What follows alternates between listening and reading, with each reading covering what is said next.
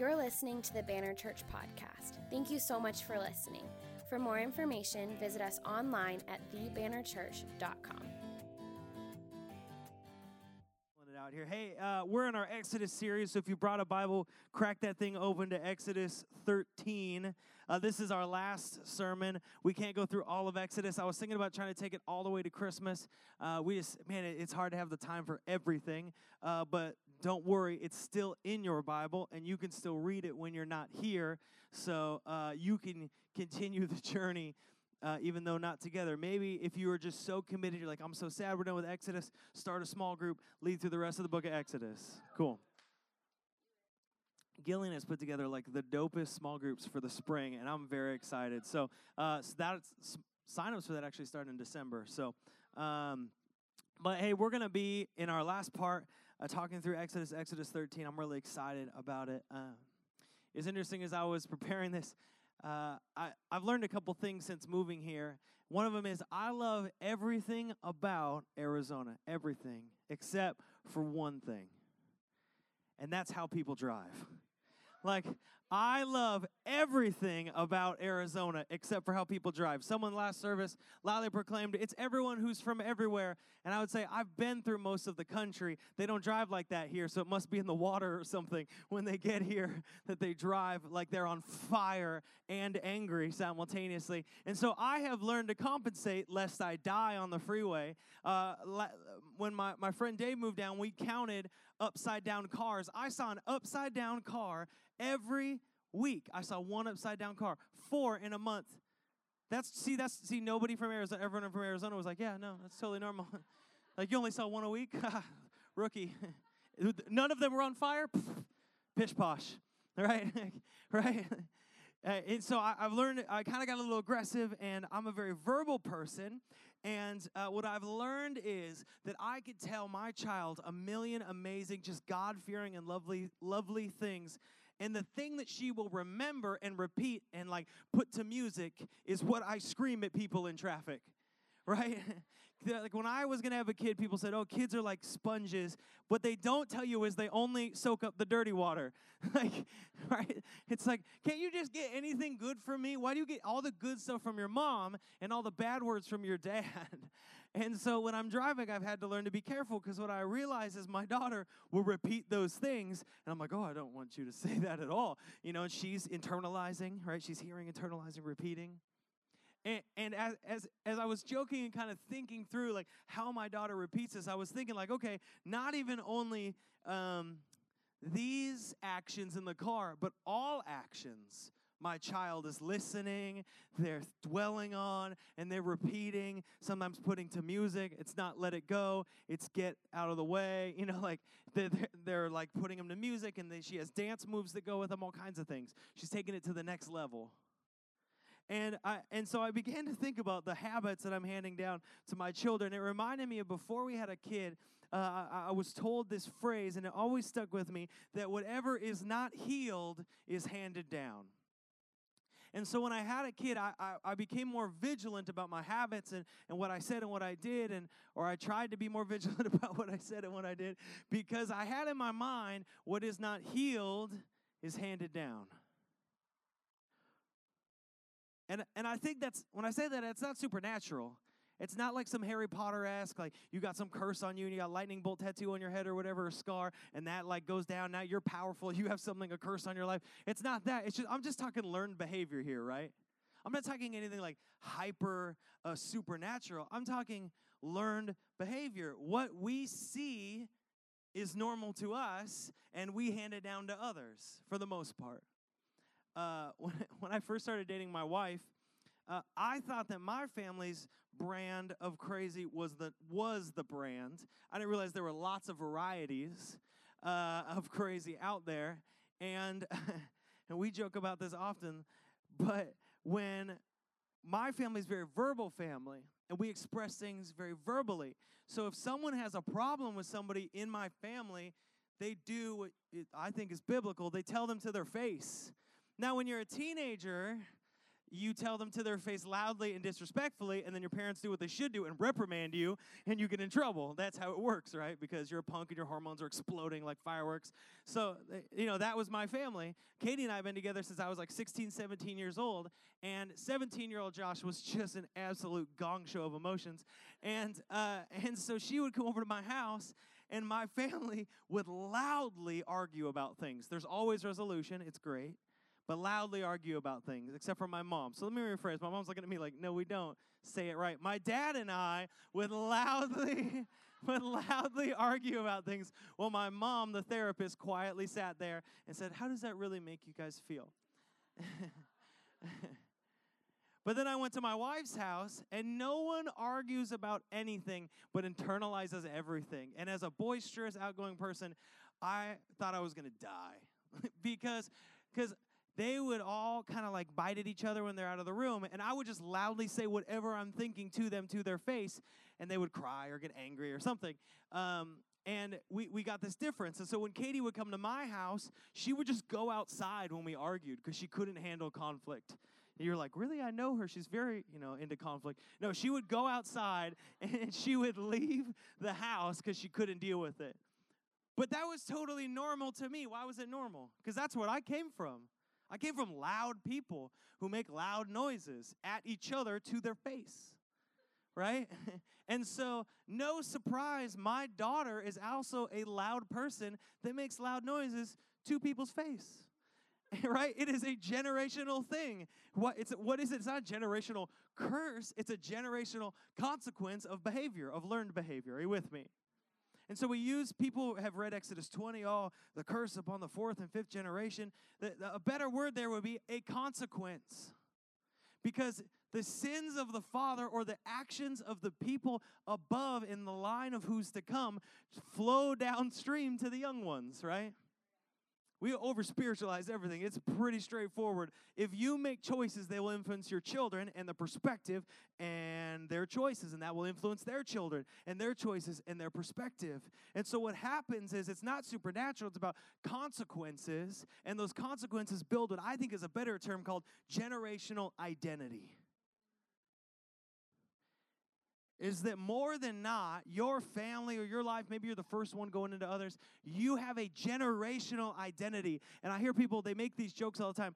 Oh, well, such and such, we, you know, that's just who the Wisebroads are. That's just who the Johnsons are. You know, we're these kind of people. We do this kind of thing. We're loud like this. We get married at this time. We make these kind of mistakes. We're like this with money. Oh, there's always a fight. Are you with me? Did you ever say this about your family? Like, that's just who we are.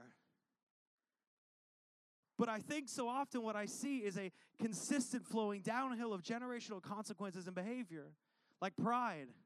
Like, oh, yeah, you know, the, you know, Smith, I'm trying to pick generic names here so I don't call anybody out. Uh, you know, the Smith men, you know, just struggle with pride, right? Maybe, maybe that's your family. Maybe you struggle with pride. Why? Because your father struggled with pride and you learned it from him. And you're like, where did he learn it from? I'm going to give you 10 guesses. They're all his father, right? We learn things that they're, they're passed down. Some of you, you're, you are a first generation, maybe you didn't know your parents, but you're making choices now that will influence not only your decisions, but how those decisions affect not just children, but everybody who watches you. Maybe marriage. Maybe you've never had or seen good marriage. Marriages were always fights, they're always dramatic, they're always brutal, they're always against each other. And so you are getting ready to step into marriage and you're questioning is this what it's really going to be like? Uh, you're not bringing a curse in, but if you make certain choices, you're going to bring some consequences. Maybe finances. I talk to people and their finances are just so messed up. Like, I can never make wise decisions. I never make wise decisions with my money. And then I meet their parents and I'm like, yeah, because you never saw wise decisions modeled. And unless something changes, you will continue to live out the consequences of your actions, right? It's generational identities.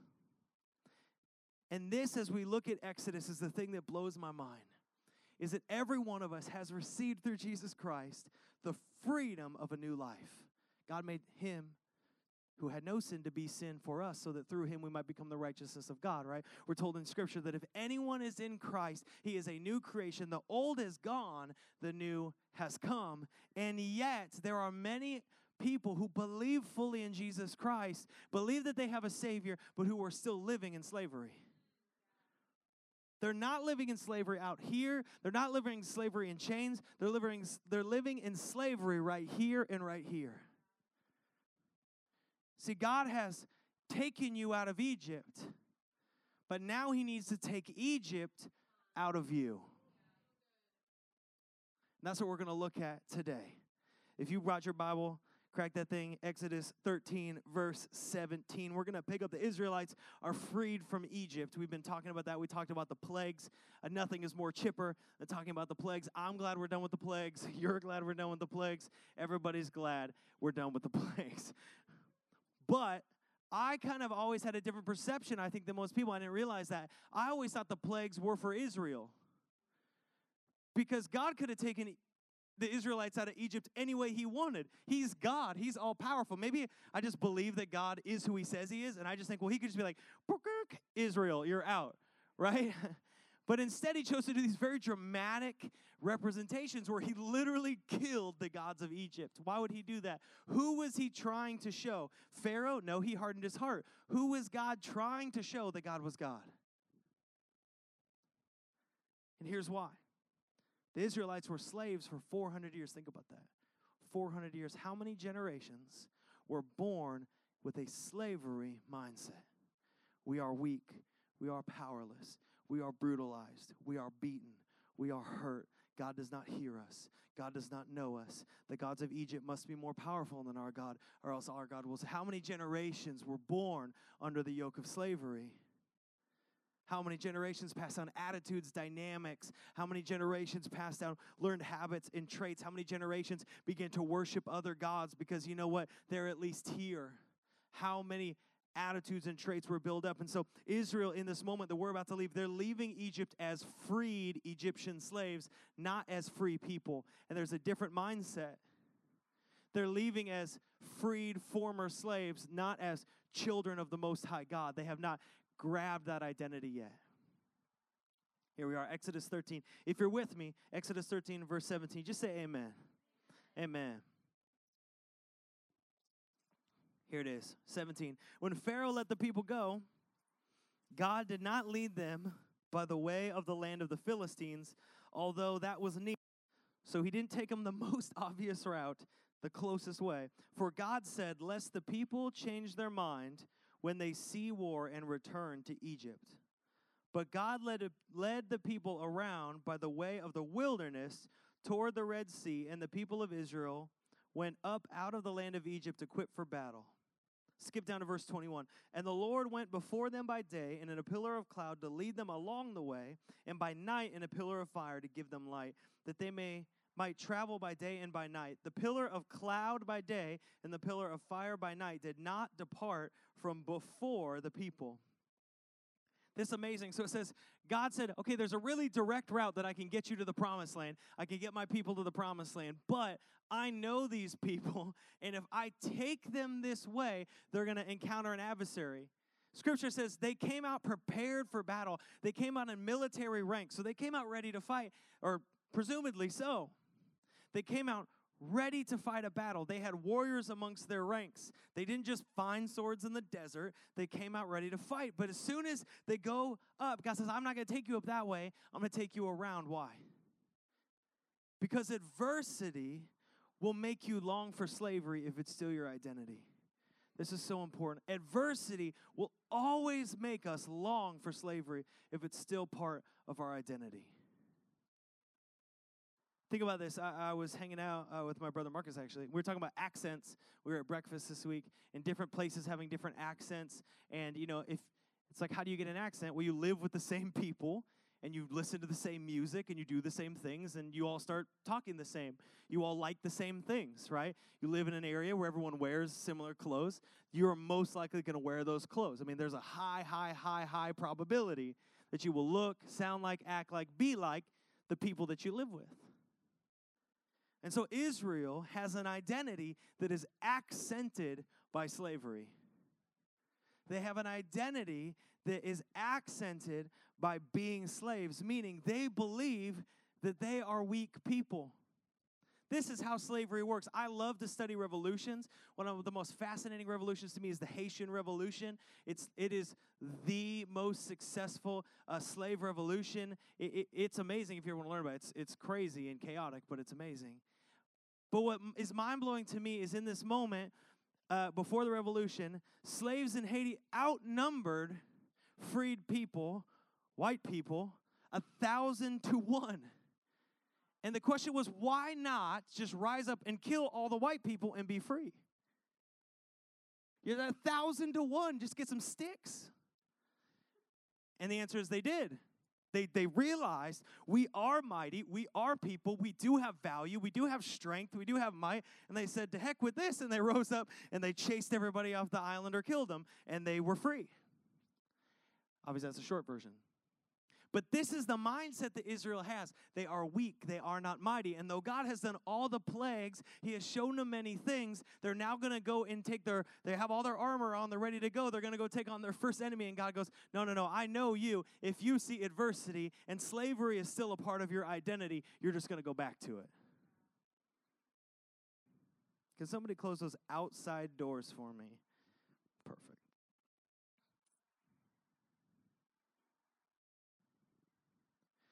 And I think it's interesting, God says they haven't got it yet.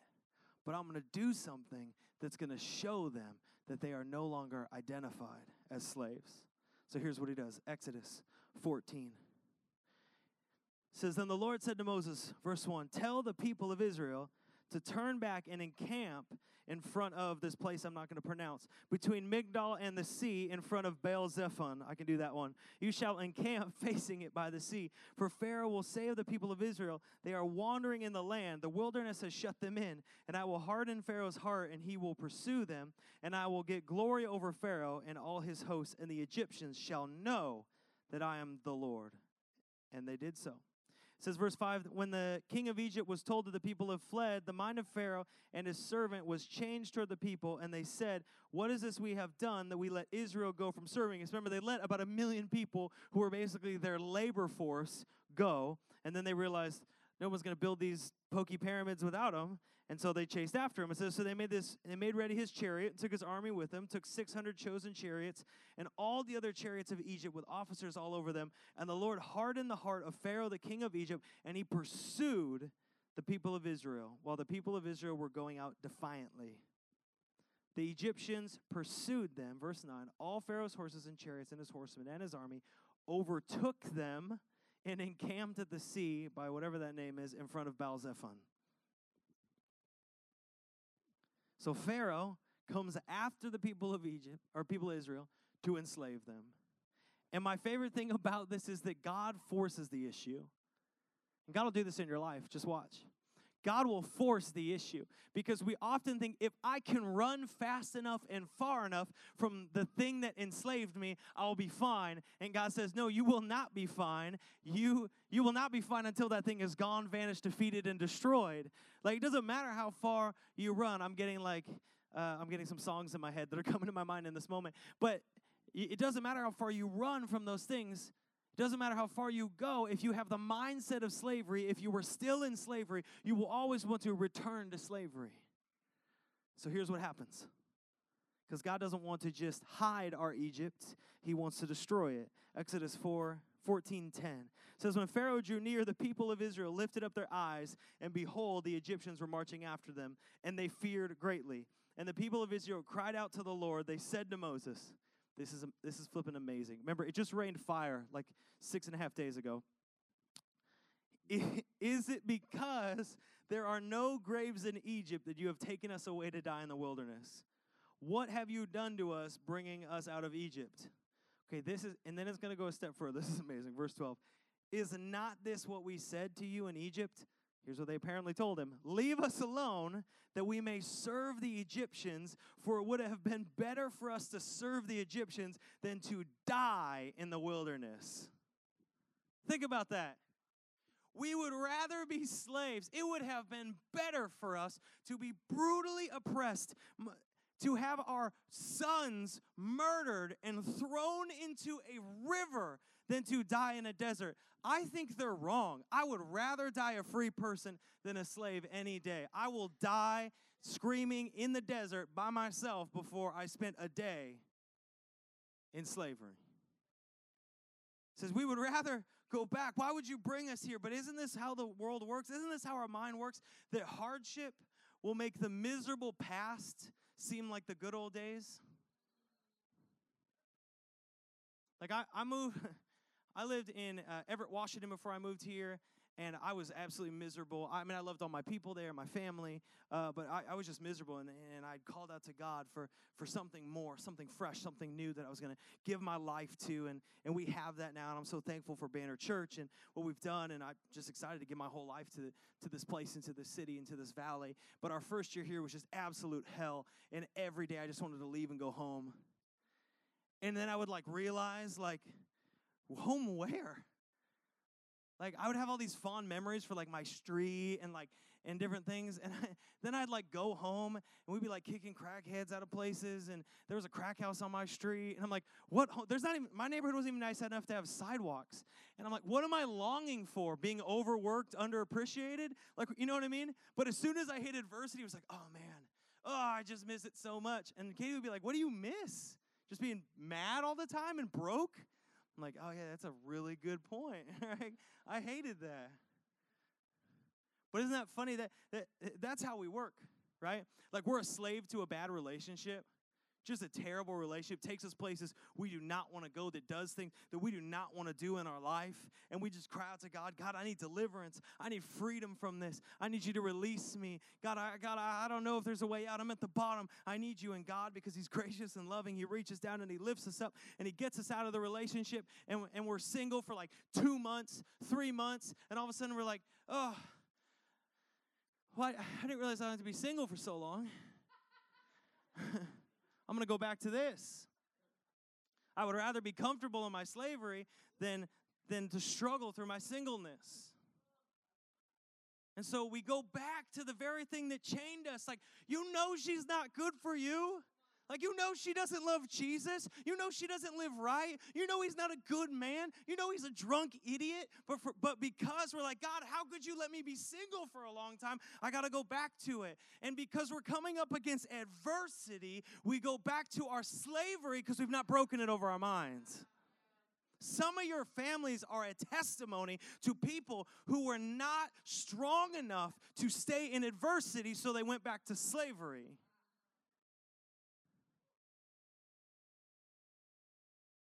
And you might be out of Egypt, but Egypt is not out of your mind.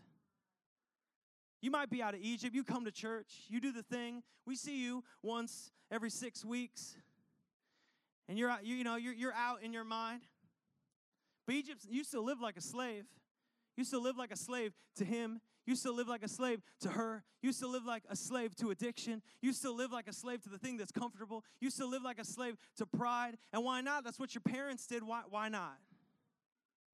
Why not just keep it rolling downhill? But God has come not so that we would just be free from Egypt out here, but that we would be free from Egypt in here. And we all do fine until we come up against an obstacle. See, Israel was fine with the freedom because they had gold. Remember, they pillaged the people of Egypt, they had gold. But as soon as they got to an immovable, impassable object that they could not see over, that they could not get to, all of a sudden it was like, God, why did you do this? I was happy in my slavery. God, why? Why did you take me here? Why have you brought me here? God, this isn't what I what I saw. This isn't what you promised me. This isn't what I thought was going to happen. How come you've brought me to this thing that I, I can't get over by myself? This financial barrier, this relational isolation. God, th- this time where I feel like things aren't going the way I want in my job, how come you have brought me here? And God said, You were crying out for deliverance. I brought you to this place, but now you got a choice. Will you trust me? You know what another phrase is? Am I enough for you? Yeah, I know you can't get over the Red Sea. Am I enough to get you over? Do you trust me? Will you trust me when things get difficult? Will you trust me or you, will you return to your chains? There is no middle ground. If someone told you there was, they lied to you. Will you trust in God or will you go back to slavery? You'll be a slave to sin or a slave to righteousness. That's how it works. And So here's what happens. If you're with me, say amen. Exodus 14, 13. One of my favorite scriptures. I, I did a calligraphy thing of this for some good friends of ours whose child was going through cancer treatment, and uh, they hung it up on the wall, and it, it's always stood out, stood out to me. It says, And Moses said to the people, Fear not, stand firm, and see the salvation of the Lord, which he will work for you today. For the Egyptians whom you see today, you shall never see again. And then verse 14, if you're an underliner, underline, says, The Lord will fight for you. You have only to be silent. The other phrase is, You have only to be still. Basically, he's saying, Listen, it wasn't your power that got you here, and it's not going to be your power that gets you there. So why don't you chill out? If it wasn't your power that saved you from, from this situation and from this hole and from this pit that brought your life back together after you ripped it to pieces or someone ripped it to pieces for you, then why are you stressing about getting to here? If it was impossible for you to get to there to here, then why is it so impossible for you to get to there to there? Both come by the power of God. And I love that God says, I'm glad that you see him. He says that to the Israelites. I'm glad that you see the Egyptians coming. This is my favorite thing. I, I love the Lord and, and how he speaks through his word. He says, I'm glad that you see him because I'm about to absolutely destroy them and I want you to see it. How cool is that? He's like, listen, I just promised you like literally six verses earlier, and I know you've already forgotten the promises, but I'm going to remind you, I told you I was going to let you wander around and look dumb, and then I was going to use you to cross over, and I was going to smash this whole entire, the most powerful empire of its century. I'm going to smash it in front of you. You're not, I mean, you're not going to do anything, but I'm going to smash it.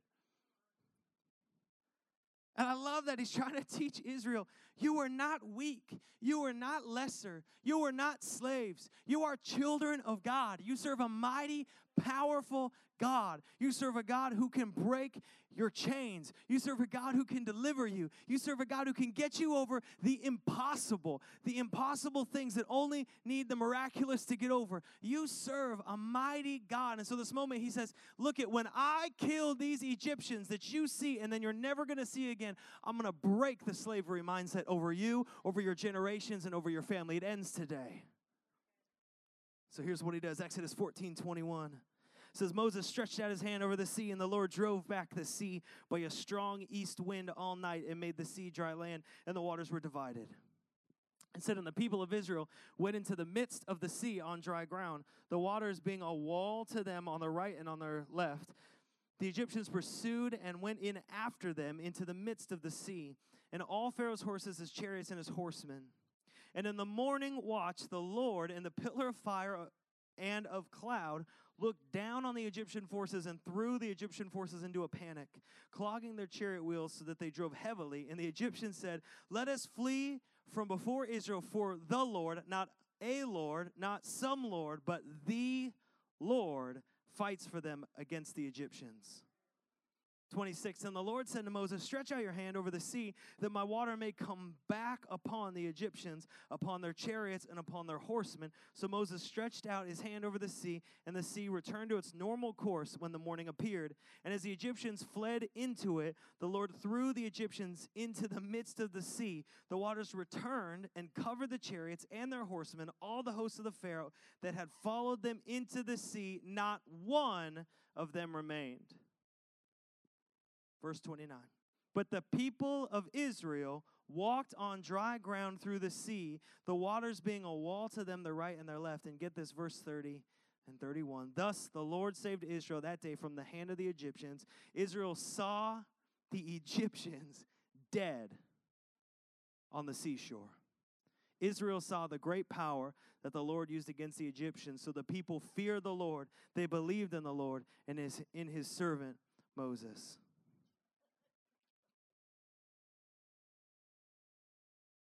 Were the Israelites free before the Red Sea? Yes. But I don't think to them. They weren't free. They, they, they had left a place. They had run and escaped. But they were runaway slaves. They were not free men. And I think there's a difference. There's a difference in your identity when you are a free person, that you are not made for slavery, that you are released. And so, passing through the Red Sea was this symbolic moment where Israel had to trust in God where Israel had to cross from the place of their slavery to the place of their promise, where Israel had to fully leave behind everything they had known for 400 years, multiple generations, everything that had passed down and taught in their families, everything they had seen and known. They had to leave it all behind, not only your generation, but your parents' generation and your parents' generation. No one had seen anything outside of this. They had to leave it all behind. But when they crossed, they got to see the symbol of their slavery, of their oppression, not just beaten back, not just pushed away, not just delayed, but destroyed and washed away. I don't think that symbolism is lost on God. I don't think that's mistaken that He put this in, that the very people that beat them, that oppressed them, that killed their children, that sought after them, now lay dead at their feet on the shores, having been, been completely destroyed and washed away. Tell me that wouldn't be an awesome feeling. You see that sucker that was beating you with a whip, that was killing your children, washed right up on the shore, right? You talk about their hold on you being broken.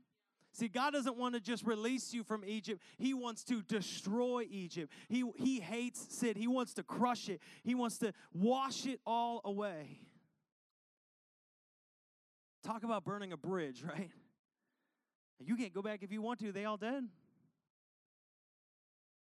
But this is so important is that God wants to take Israel out of Egypt, but hear me, God wants to take Egypt out of Israel. He takes them after this for, for three days to a place where, where they gather and they wait before they continue on. And I love that because when you look at the days that they've been waiting and look at the days that they were waiting, that means there was nothing inside of them. Y'all know what I'm talking about. There was nothing inside of them that remained from Egypt. Think about that. God wants to get everything of Egypt out of his people. And so he brings them to the mountain and he gives them the law. And we're like, oh man, the law is so mean. He's trying to re train their brain. Stop worshiping Baal. That golden calf didn't come out of nowhere. That was a consistent Canaanite practice that came from the pre Egyptians that were ruling when they were taken as slaves. See, the Israelites always struggled because though they had become free people, in their mind, they were always slaves. They had old ways, old habits, old problems, generational issues. But if you want to get free, you not only got to get out of Egypt, but you got to get everything of Egypt out of you, out of your mind, out of your out of your heart. When your heart goes, your habits follow. Everything's got to come out. You got to break those chains. God has to break the chains of slavery from you, from your identity, from your family. My favorite thing is that Jesus opened a way for us to cross from slavery to freedom. See, we don't have a Red Sea, but He made a way through His blood to part that we might cross over from our place of sin to His place of righteousness. John 14, 6 says, Jesus says, I am the way and the truth and the life. No one comes to the Father except through me. Let me sum that up for you in case you live in this postmodern world we live in. There is one way to God. There is one. There's not two. There's not a hundred. There's not the one you think or suggest. There is one way to the Father, and that's through Jesus. There is one way through the Red Sea. You cannot take a boat or a tram or a ferry. Like there is one way. And it's the way that Jesus has made to God. That's why Hebrews 10:19 says, "We can boldly enter heaven's most holy place because the blood of Jesus. By his death, Jesus opened a new and life-giving way through the curtain into the most holy place. See, you and I, we were trapped in sin. I don't know if you knew this. Maybe, maybe you came in, you've never heard this before. But I'll tell you, for me, I was trapped in sin on this side of the Red Sea, pursued by my slavery and pushed towards my imminent death. But Jesus, because He's merciful and loving and good, came and died for my sins and died for your sins, and He parted what I could not cross, and He bridged it for me so that I might cross into a life of righteousness being covered by His blood. And then He made a way. And we preach that all the time, and yet what I see more often than not is a lot of people admitting that God is freedom, but still bringing their chains through the Red Sea with them. How many, like Jesus believing Christians, do you know? You're like, I mean, it's not me, but I, I know one that has received the freedom but has a deep fondness for slavery. Like it's so comfortable that we bring our chains with us everywhere we go. We go to a new church thinking it's going to be different, but it's not because we can hear you clanking down the street. Bringing the same chains this is subtle yearning for our own Egypt, subtle yearning for what we've known for generations. And I'm not trying to harsh on you. Some of you, you're just getting the hand me downs, but you can break it. Because I want to tell you two things. I'm going to invite our band up. Two things this morning. One, if slavery is on the table, you will never be free. Until you go from being a runaway slave to a free child of God, you will not be free. Until there is no option for return, you're, you will always want to. Right? That's how we work. God, free me. God, I'm in this dark place. God, I'm in this depression. God, I'm in this relationship. God, I'm in this situation. God, I'm in this. God, would you free me? God, would you release me? God, would you do something in my life? And God does, because I watch Him do it in your lives all the time and in my life. And He frees us and He lifts us up. And then we're walking. And what happens? We hit that obstacle and we're like, God, I, I can't overcome this. I don't know. Where are you? Why don't you talk to me? Why don't you speak to me like you did? All right, well, I'm just going to go back over here. I'm just going to go back to this place. Because this is what I know, it's what my family's known. Some of you, you have received an inheritance of pride that you need to break because you are living the consequences of your pride because you watched your family live with the consequences of pride, who watched their family live with the consequences of pride, who, spoiler alert, probably watched their family live with the consequences of pride. You're like, that's a generational curse. Ain't nobody put a curse on you. You just make bad choices. And you need to learn to make good choices. Some of you, you see marriage is so broken, and maybe you're preparing to get married, and you're like, oh my gosh, I don't know. I don't know about this. I mean, I, they, that's just what our family does. They just can't keep a marriage together. Every couple years, you know, it just comes up. It's like, listen, the faithfulness that you walk with God right now can break chains of unfaithfulness. Some of you, it's like, I just come from a family of lustful people. It's like, you know what? The only person who, ja- who drags the chains of lust and pornography across the Red Sea of redemption is you. So if you want to leave them, you can. If you want to bring them, you can. That's up to you.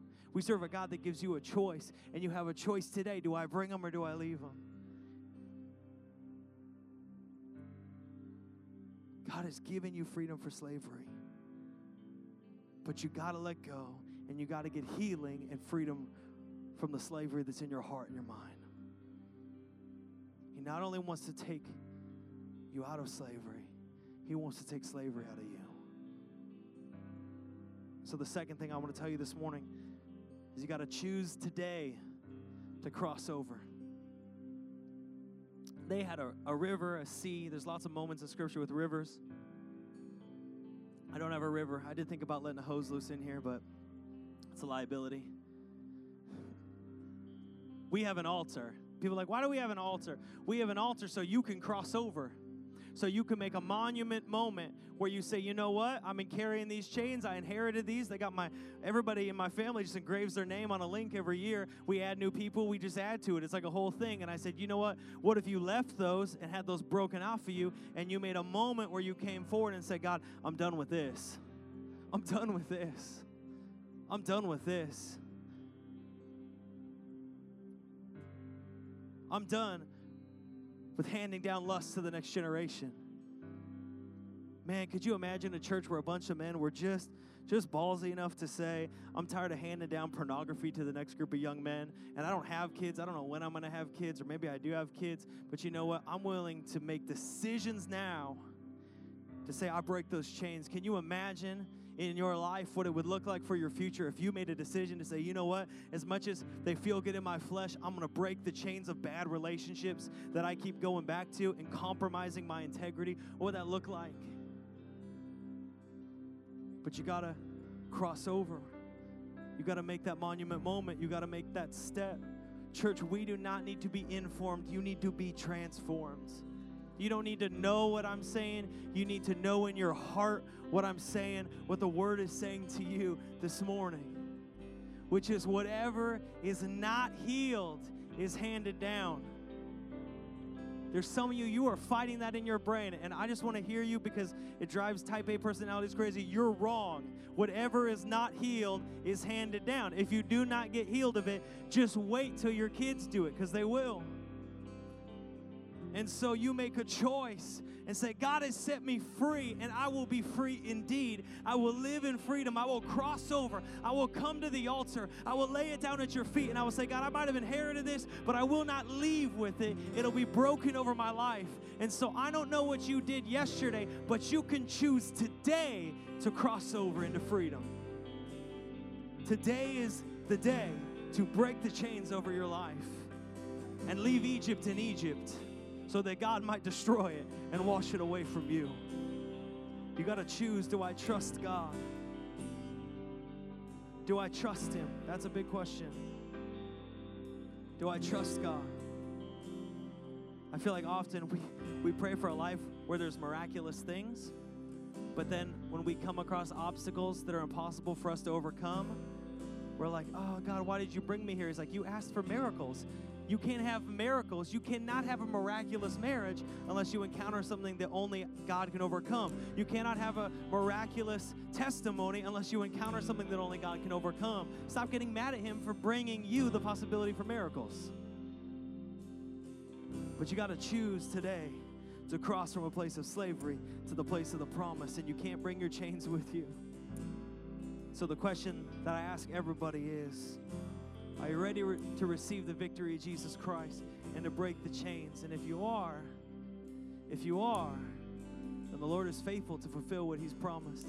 And He will break that over your life by the power of the Holy Spirit to the blood of Jesus Christ. But you got to choose. Would you stand with me this morning? You close your eyes with me? We're going to do one thing, and then I'm going to I'm going to give you an opportunity to cross over. We don't have a river, we got an altar. I'm going to give you an opportunity to come before the altar. Maybe you've never done that, but symbolically, you're going to take a step for your family. We're going to do that in just a moment. But before we do that, before we go there,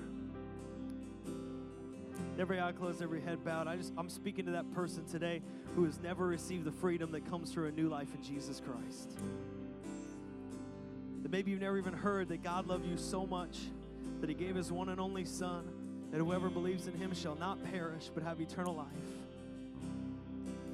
That you and I, we have a weight of debt and sin that we cannot save ourselves, we cannot pay ourselves, and yet God sent his son so that anyone who is in him who says, God, I choose to follow you as a new creation, the old is gone, the new has come that God sent him who had no sin to be sin for us, so that through him, meaning Jesus, we might become the righteousness of God, so that when God in the end judges the earth, he will not see your sin, your shame, he will not see your guilt, he will just see the righteousness of Jesus covering you.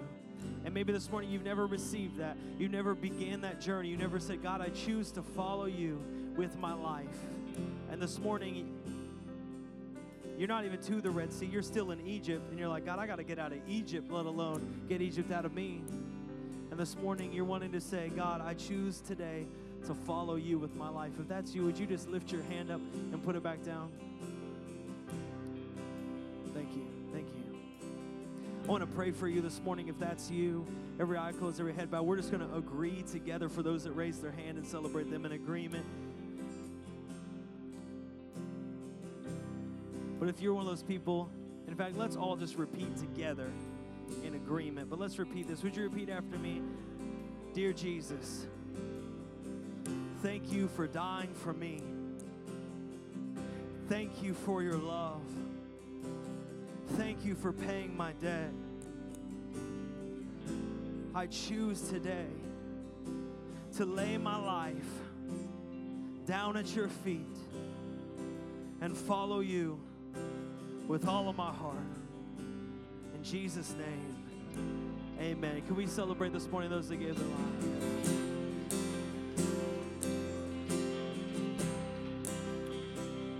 This one, this one we do eye, eyes open.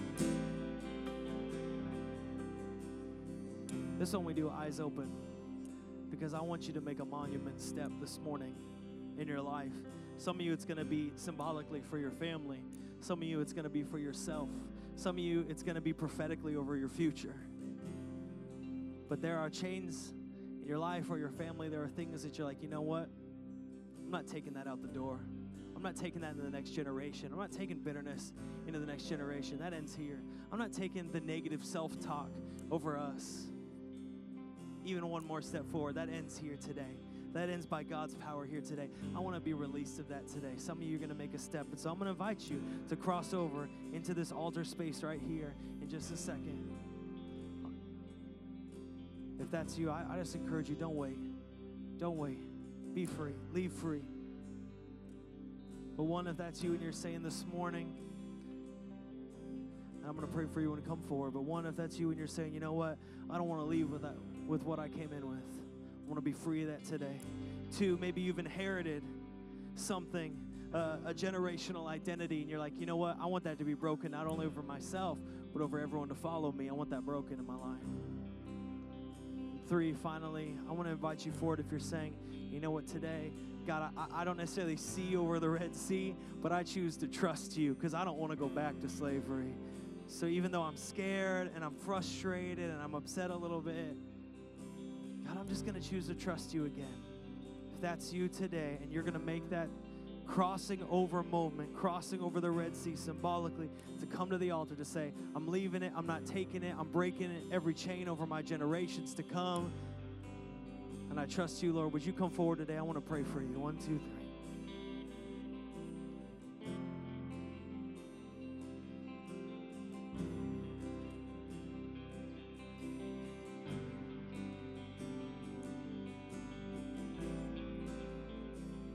All the way in, brother. Come all the way in. All right, anybody else this morning? Thank you.